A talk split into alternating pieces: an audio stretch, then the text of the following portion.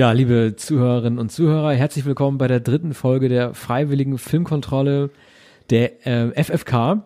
In dieser Folge sprechen wir über den dunklen Kristall von Jim Henson, der jetzt eine Fortsetzung auf Netflix erfahren hat als äh, Miniseries ähm, oder als ähm, Staffel.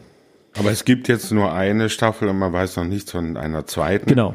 Aber man weiß von dem Film Der dunkle Kristall, das Großwerk von Jim Henson von 1982, damals Kinofilm, der ähm, Hensons Puppenkunst in eine Fantasy-Geschichte, eine komplizierte Fantasy-Geschichte, äh, wie sie damals ähm, zunehmend mehr produziert worden. Kurz darauf war Dune, der Wüstenplanet von, von David Lynch.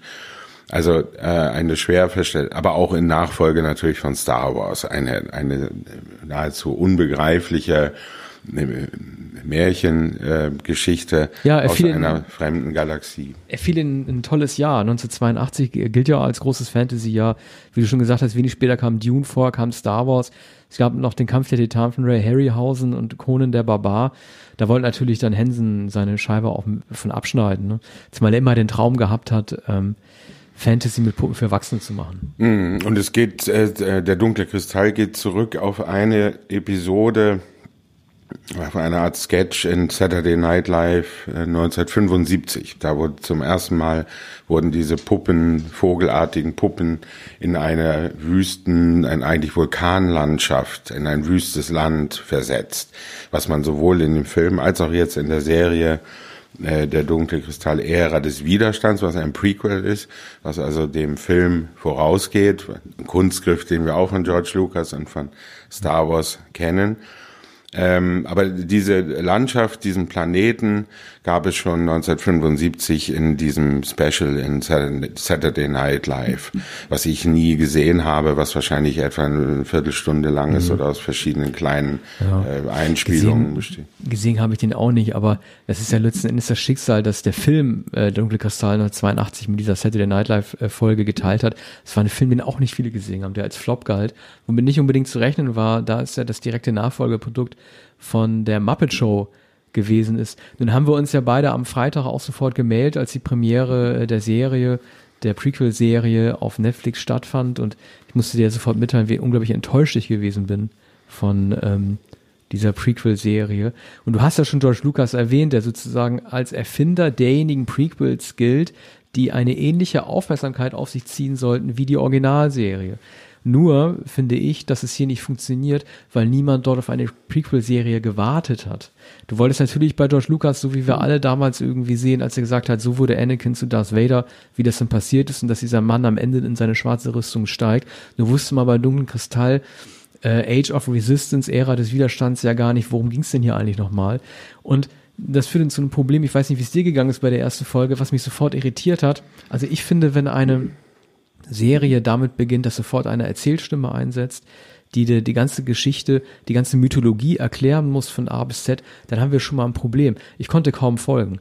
Also es ging ja schon damit los, dass erklärt wurde, es gab einmal und es war einmal. Und das sind Elemente, die ich für nicht gelungen halte. Also entweder ein Film erklärt sich von selber durch seine Handlung, was damals gewesen ist, oder er lässt es sein.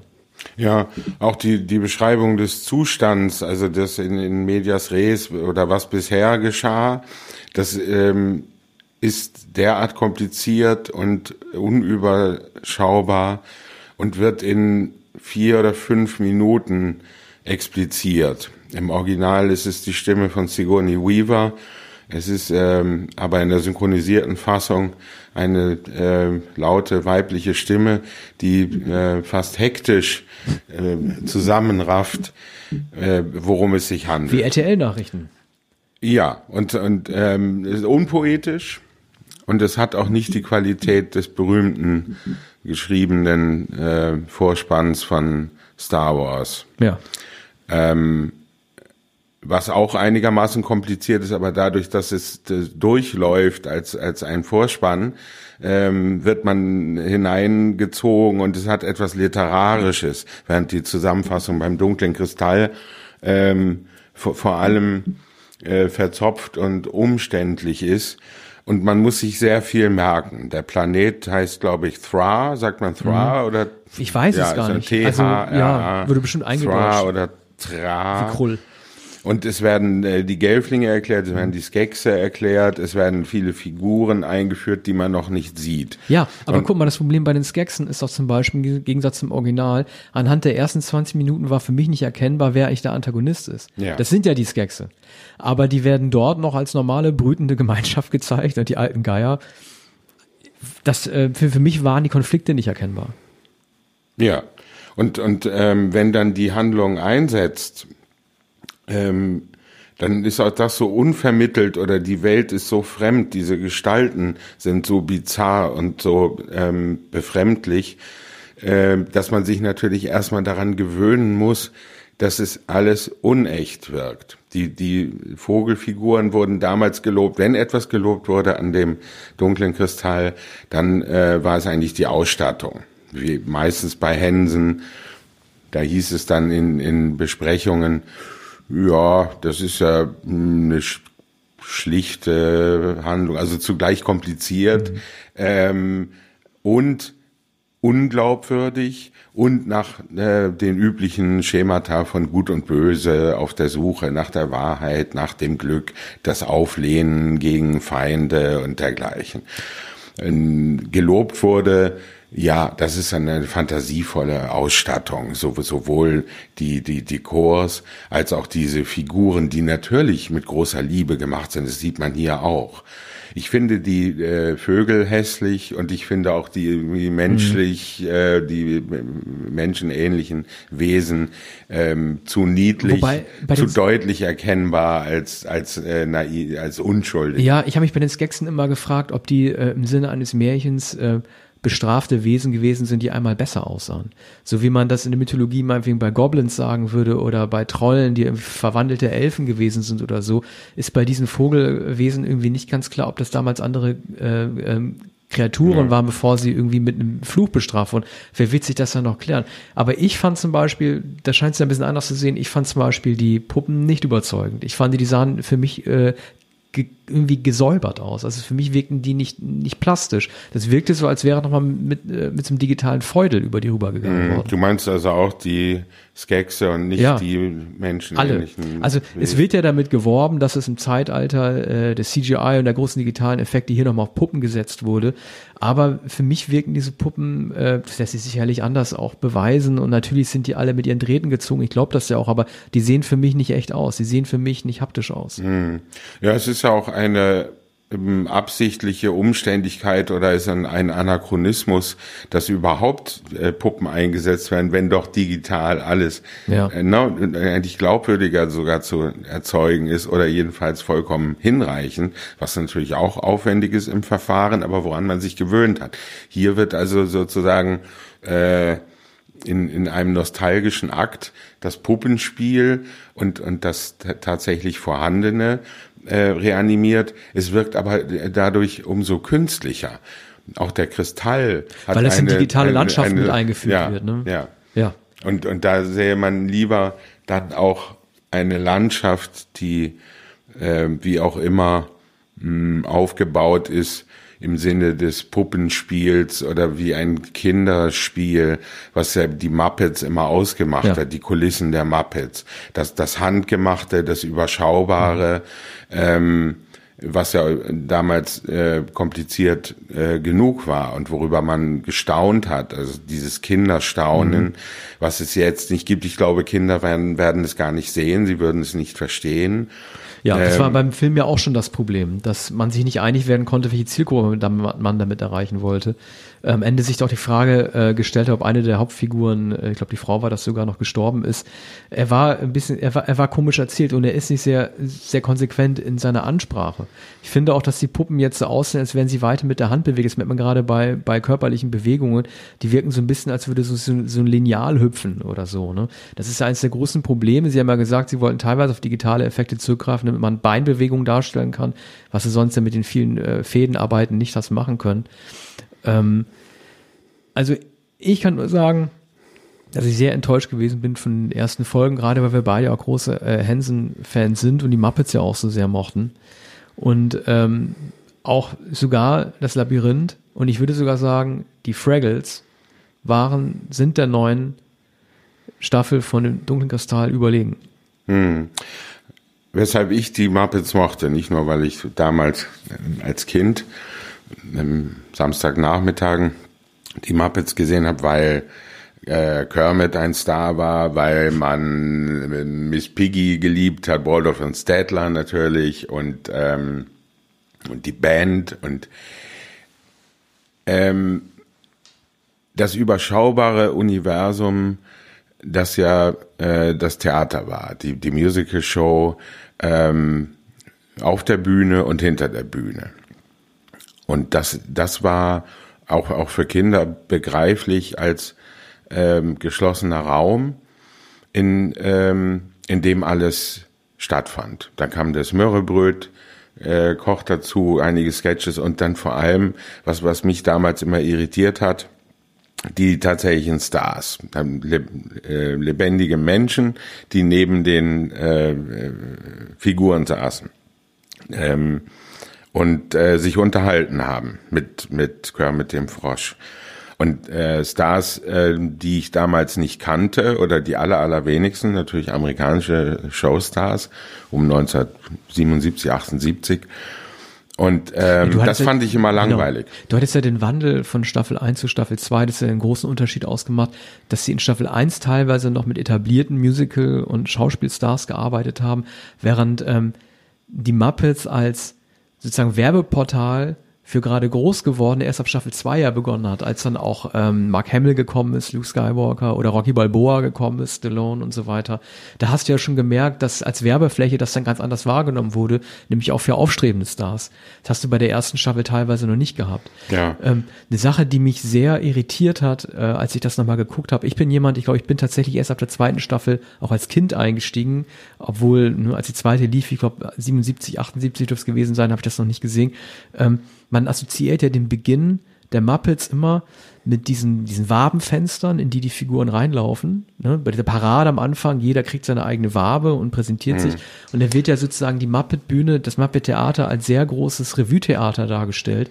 Ich musste damit erschrecken feststellen, dass die erste Staffel noch viel mehr wie so ein Scorsese-Manhattan aussah, wie in so einer Art Pornokino fast schon. Denn wann immer man das Publikum, für das die Muppets äh, aufgetreten sind, gezeigt hat, hast du so dünn besiedelte, äh, dunkle Reihen mit Publikum gesehen, die die Muppets vorne eigentlich auslachen. Das heißt, es war eigentlich ein Off-Theater am Broadway. Mhm. Und das, das war mir zum Beispiel gar nicht klar. Ich hatte ja. immer gedacht, das wäre die große Bühne, die Waben, die Wabenbühne gewesen, mhm. das große Broadway und nicht das Off-Broadway. Ja. Das ich, fand ich fast schon verstörend. Aber äh, das war so, so, sozusagen der harsche Realismus jener Zeit.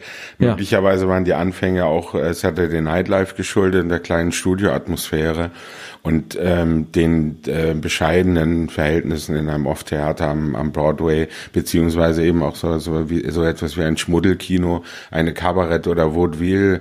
Äh, und äh, natürlich verdanken sich äh, die, die Puppen auch dem Vaudeville, dem Kasperle-Theater. Es gibt natürlich auch eine große chinesische Puppentradition.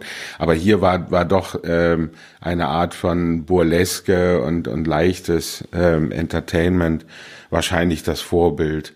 Und dann ähm, in der Bewegung, also in dem Erfolg der, der Sendung und in, im Erfolg der Puppen ähm, spiegelte sich wahrscheinlich dann auch die sozusagen Verbesserung oder die Vergrößerung zur Musical, zur Revue, mhm. Bühne und, und das etwas ähm, größere, glamourösere Ambiente mit den Logen, in denen ja äh, Waldorf und Stedler sitzen ja in einer Loge. Und, ähm, und alles ist, ist, wird feierlicher. Und äh, am Anfang haben sie natürlich versucht, die etablierten Stars, Schauspieler, Sänger, Mu Musiker zu beschäftigen. Dann haben sie gemerkt, die, die, dass die ihnen ausgehen, ne? dass nicht mehr sehr mhm. viele da sind, die sie engagieren können oder die sich neben eine Puppe setzen. Wahrscheinlich hätte sich, sagen wir, Charlton Heston war, glaube ich, nicht dabei, hätte sich nicht dahingesetzt. Ja, und die haben ja auch alle ja. unterschiedlich gut mit denen interagiert. Also ich weiß, dass Winston Price war, glaube ich, öfter als einmal da. Äh, für den war das ein, ein Kinderspiel, äh, mit denen, mit denen zu interagieren. Und dann gab es Leute wie David Niven, glaube ich, äh, die so ein bisschen hölzern gewirkt haben, ne? die nicht wussten, wo sie hingucken müssen. Ja. Ob aufs Auge oder auf den Mund oder so. Ne? Und David Niven war ein, äh, ein Schauspieler der 30er Jahre des Hollywood, äh, des, des englischen Kinos, auch der 30er Jahre, ähm, der schon sehr, sehr alt war äh, Ende der 70er Jahre. Und, und da war natürlich ein gewisses Befremden. Ne? Und er hat mittlerweile nur Nebenrollen gespielt in Katastrophenfilmen. Und eine Leiche zum Dessert. Ne? Da, Einer der schrecklichsten Filme ja, der 70er genau. Jahre. Da hat, äh, spielte auch ein was sonst Briten, mhm. neben Truman Capote und im Übrigen vielen Allstars, von denen wahrscheinlich alle in der Muppet Show aufgetreten sind. Columbo war bestimmt auch da. Und ähm, ähm Truman Capote hätte in der Muppet Show auftreten müssen. Das ja. war, glaube ich, nicht. Ah, das, das glaube ich auch nicht. von Aber Truman Capote. Arne, jetzt mal frank und frei. Nenn mir mal bitte deinen Lieblingsmuppet und den Muppet, den du am wenigsten magst. Ja, Kermit der, der Frosch zu sagen, ist natürlich das offenkundige. Na, ich glaube Miss Piggy. Als ähm, Favoriten oder als nicht? Als ähm, als, als äh, Favoriten, als Lieblingsfigur. Ich habe mich immer gefreut auf Schweine im Weltall. Mhm. Und jetzt eine neue Episode aus mhm. der Reihe Schweine im Weltall.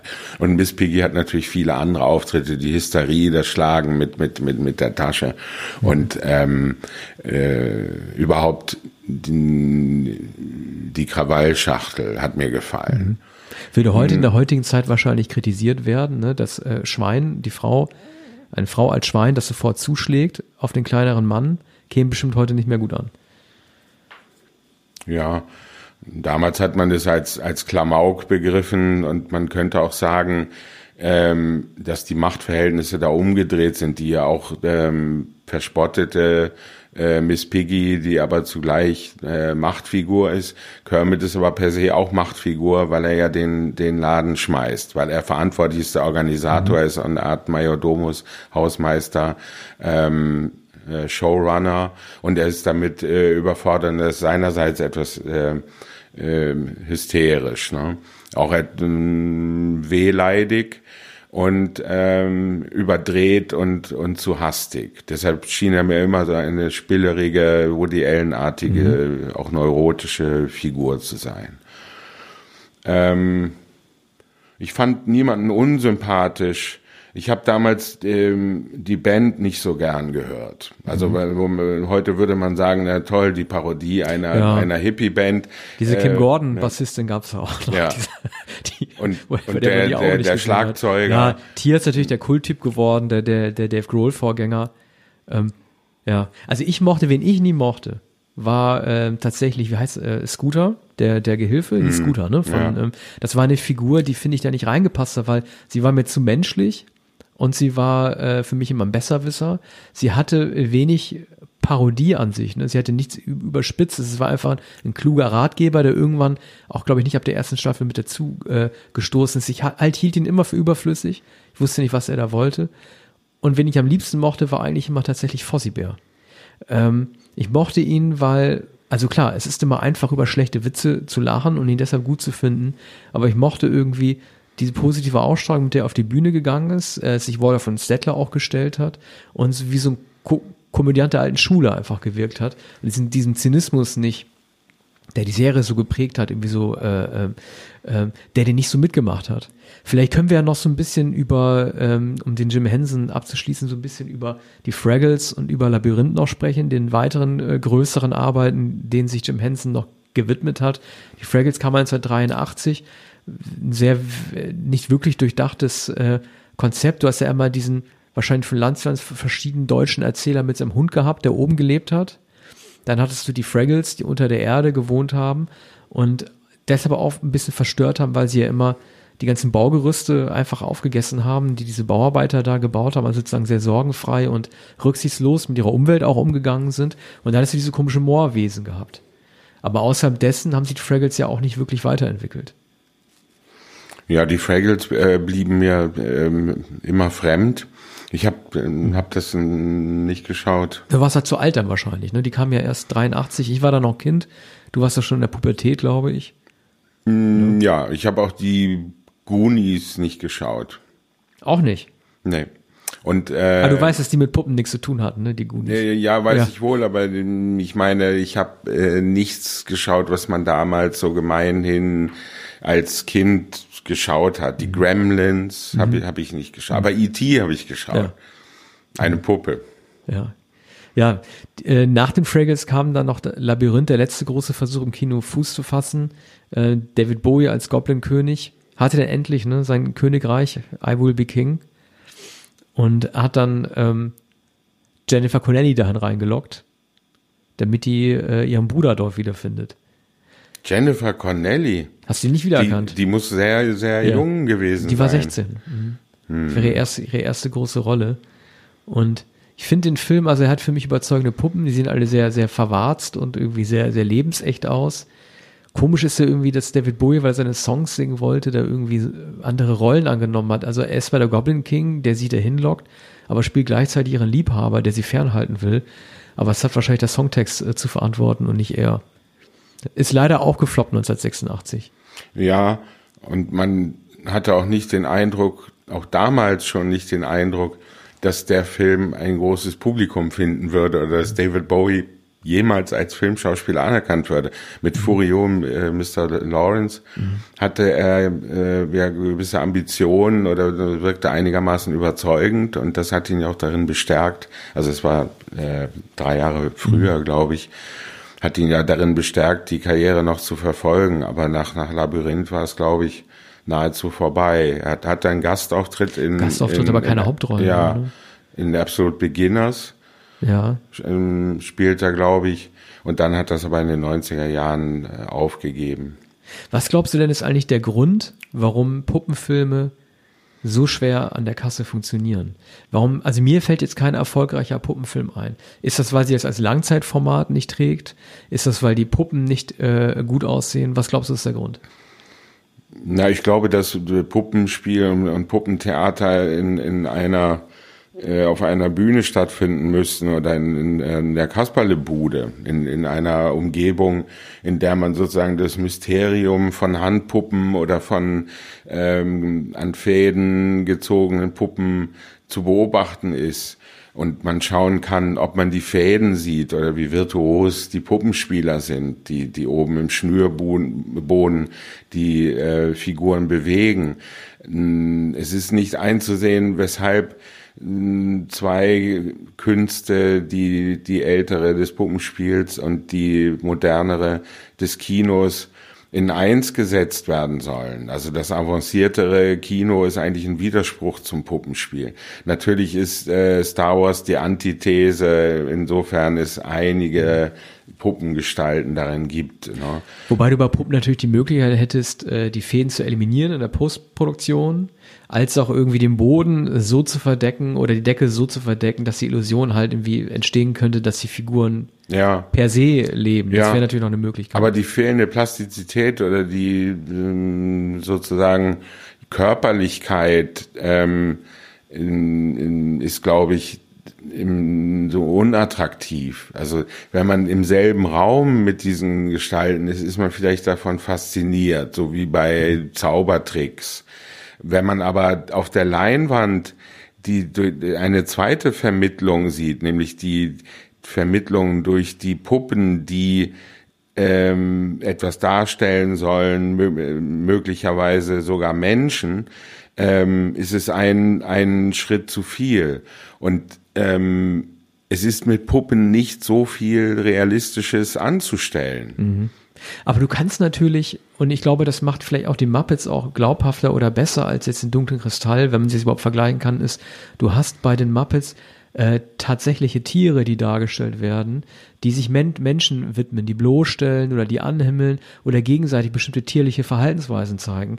Während du das bei natürlich bei rein fiktiven Puppen, wie beim dunklen Kristall, wo es die Skexe und die Gelflinge gibt, natürlich nicht hast. Du ordnest natürlich bestimmte Charaktereigenschaften aufgrund der Physiognomie zu, du hast also den verschlagenen Geier oder du hast äh, äh, irgendwie äh, das schafsgesichtige liebe Gelfling und so weiter, da kannst du was reindeuten, aber du hast natürlich ähm, bei echten Tieren viel größere Möglichkeiten, den Emotionen nahezulegen, die wir bei denen sowieso verortet hätten. Gut, das, das eifersüchtige Schwein gab es vielleicht nicht, wie es Piggy 1 war, aber du hast natürlich schon tierische Eigenschaften, die du denen vielleicht reinlegen kannst.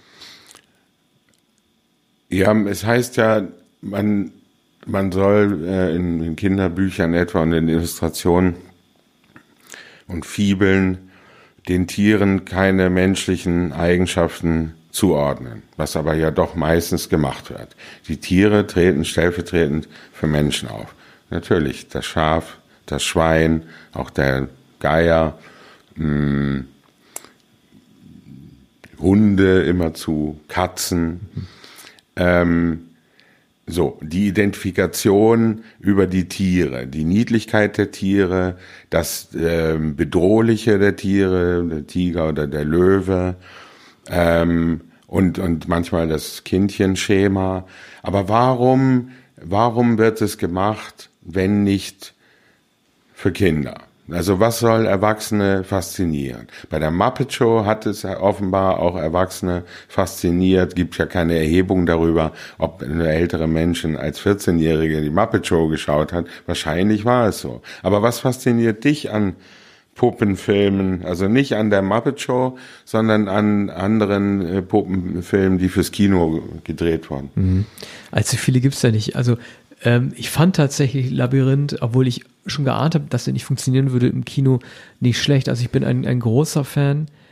Ähm, vielleicht weniger sich vorzustellen, dass die Puppe, die man sieht, lebendig sein könnte, als sich vorzustellen, welche Technik darunter steckt. Also ich weiß, es gab ein großes Aufatmen unter allen Star Wars-Fans, als in J.J. Abrams äh, Star Wars-Film The Force Awakens so, so eine Art Wüstenbüffel gezeigt wurde, der sich auf allen Vieren und ungefähr äh, drei Meter Schulterhöhe durch die Wüste bewegt und man sich einfach freuen konnte, dass da eine gewisse Art Elektronik oder Animatronik drin steckt, die die echte Menschen äh, bewegen konnten. Also das, das, äh, das ist eine Sache, die einen totalen Reiz auf mich ausübt, zu wissen, dass man mit handgemachter Technik Dinge in Bewegung setzen kann. Das kommt jetzt bei Handpuppen wie bei den Muppets wahrscheinlich weniger in Betracht, weil hast du ja wirklich irgendwie Frank Oz oder sonst jemanden drin. In der Regel eine Figur, die zuständig war für die Bewegung einer Puppe. Aber es gibt ja auch Leute wie George Lucas, die Kampagnen geführt haben, dass Frank Oz für seine Darstellung des Yoda in das Imperium schickt zurück für einen Oscar nominiert werden sollte. Das hatte George Lucas ernst gemeint, weil er gesagt hat, dass äh, George Lu dass Frank Oz mit seiner Hand, die oder mit beiden Händen, die zuständig war für Nase, Auge, Mund, mehr äh, Emotionen reinlegen konnte als manch anderer Schauspieler, der immer von der Academy berücksichtigt wird. War natürlich ein spleeniger äh, Gedanke, aber vollkommen ernst gemeint. Mm, ja, also am Charisma Yodas ist ja nichts, äh, daran ist nichts zu bestreiten. Aber ähm, es, es, es wurde auch recht bald zum Mythos, dass Frank Oz, der, mhm. der Ober Puppenspieler mhm. selbst, äh, ich glaube auch den Kermit geführt hat. Der hat hatte auch die gemacht. Hand im Kermit, wahrscheinlich hatte er mhm. auch die Hand in Miss Piggy mhm. und er hatte die Hand im, im Yoda und noch bevor Frank Oz überhaupt Regisseur wurde und später ja von äh, auch berühmten Komödien, erfolgreichen Komödien äh, und ich glaube von The Score, heißt der Film The Score mit, mit Marlon Brando?